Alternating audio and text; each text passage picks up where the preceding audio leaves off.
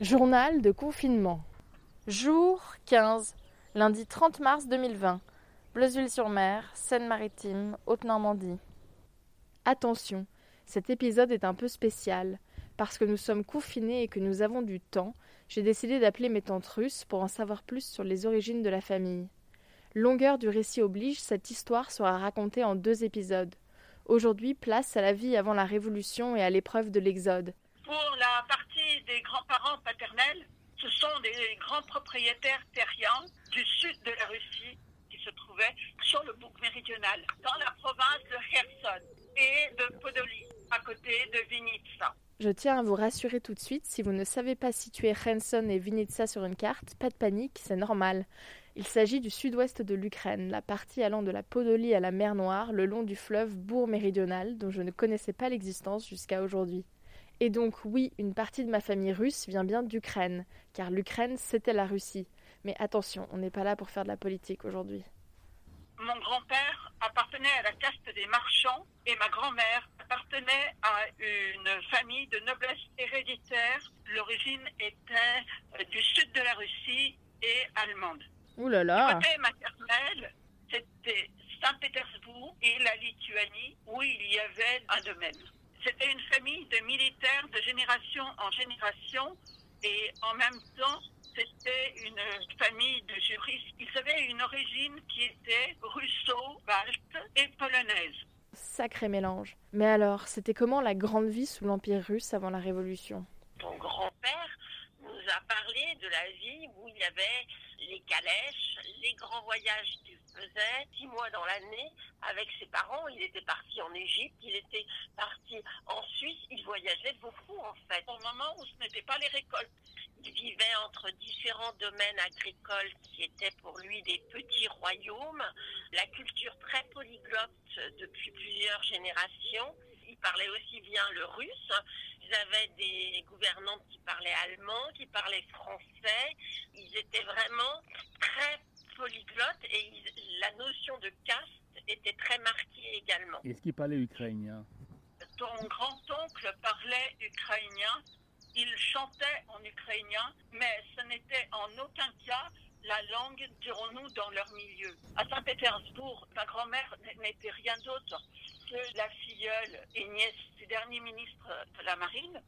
Et de ce fait, elle a vu et le protocole impérial et toute cette vie où il y avait ce que l'on appelait une éducation qui devait être et intellectuelle et une indication de savoir-vivre. En écoutant mes tantes, j'ai presque du mal à y croire. Cette vie impériale est tellement éloignée de nos réalités aujourd'hui, et je ne parle même pas de nos réalités confinées. Mais alors, comment ça s'est passé l'arrivée de la Révolution dans tout ça? Pour mon père, la guerre contre les Allemands fut une période d'instabilité. Ma grand-mère a pris à ce moment-là les rênes de la propriété. Elle avait les pleins pouvoirs pour tout diriger. Mon grand-père partit se battre sur le front et il passait euh, une bonne partie de son temps à faire de la désinformation politique et donc il payait la publication pour la lutte an- anticommuniste et anti-bolchevique.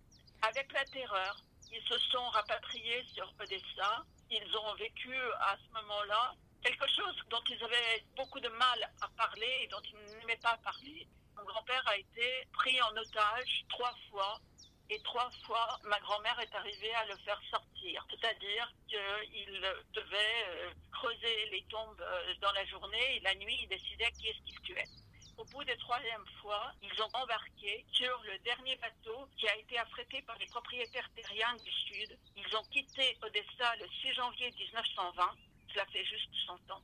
Ils sont partis en direction de Varna en Bulgarie. Ils sont partis ensuite à Plovdiv, qui à l'époque s'appelait Philippopoli, où mon père a fait des études au collège des Assomptionnistes.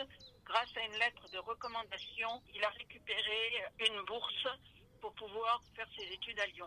D'où l'explication pourquoi en octobre 1924, mon père est arrivé à Lyon, qu'il n'a jamais quitté. Eh ben dis donc, notre vie en France n'a pas tenu à grand-chose, ou plutôt si à des religieuses et à la langue française. Mais alors, ça se passait comment pendant ce temps-là du côté maternel de la famille à Saint-Pétersbourg, au lieu du pouvoir et de la révolution bolchevique?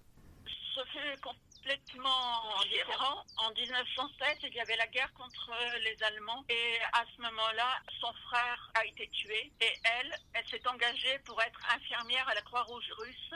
Ensuite, elle a rencontré son mari et elle l'a suivi à Kiev et elle l'a suivi ensuite dans la tourmente des armées blanches. Petite pause historique. L'expression armée blanche désigne toutes les armées formées après la révolution d'octobre 17 pour lutter contre le nouveau pouvoir bolchevique.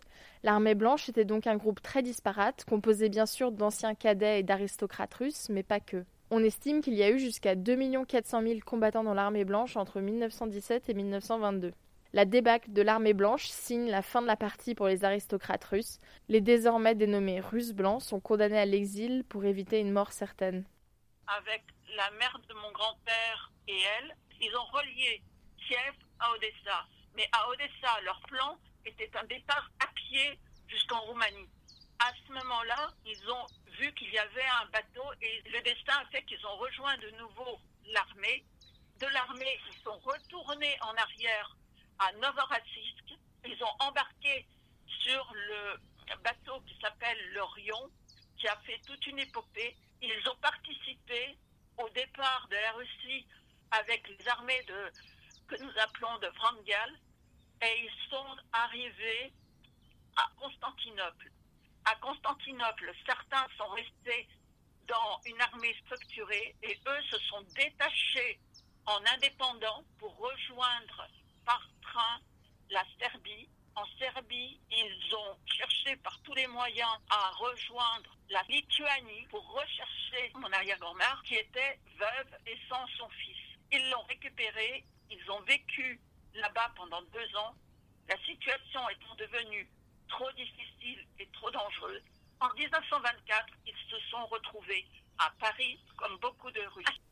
Bah dis donc, sacré périple européen. On estime que sur les 2 millions de Russes blancs ayant fui la guerre civile, environ 400 000 se seraient installés en France, c'est la majorité à Paris. On oublie, quand ils étaient en Lituanie, en mars 1922, pendant les deux années où ils ont été à Kaunas, notre maman est née pendant l'immigration et puis après ils sont partis sur Paris. Par contre, quand ils sont arrivés à Paris, pour des raisons de santé, ma mère et ma grand-mère sont partis dans le sud de la France alors que mon grand-père a dû essayer de vivoter sur Paris et il les rejoignait de temps en temps quand il pouvait.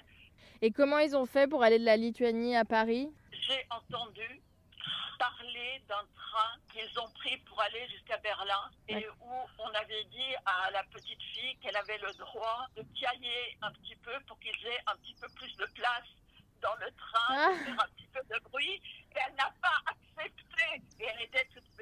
Moi, j'ai un souvenir où maman nous montrait une petite valise qui avait servi lors de l'évacuation. Ils sont partis qu'avec ça et, cette petite valise a, été sacrée. Elle existe toujours à Lyon.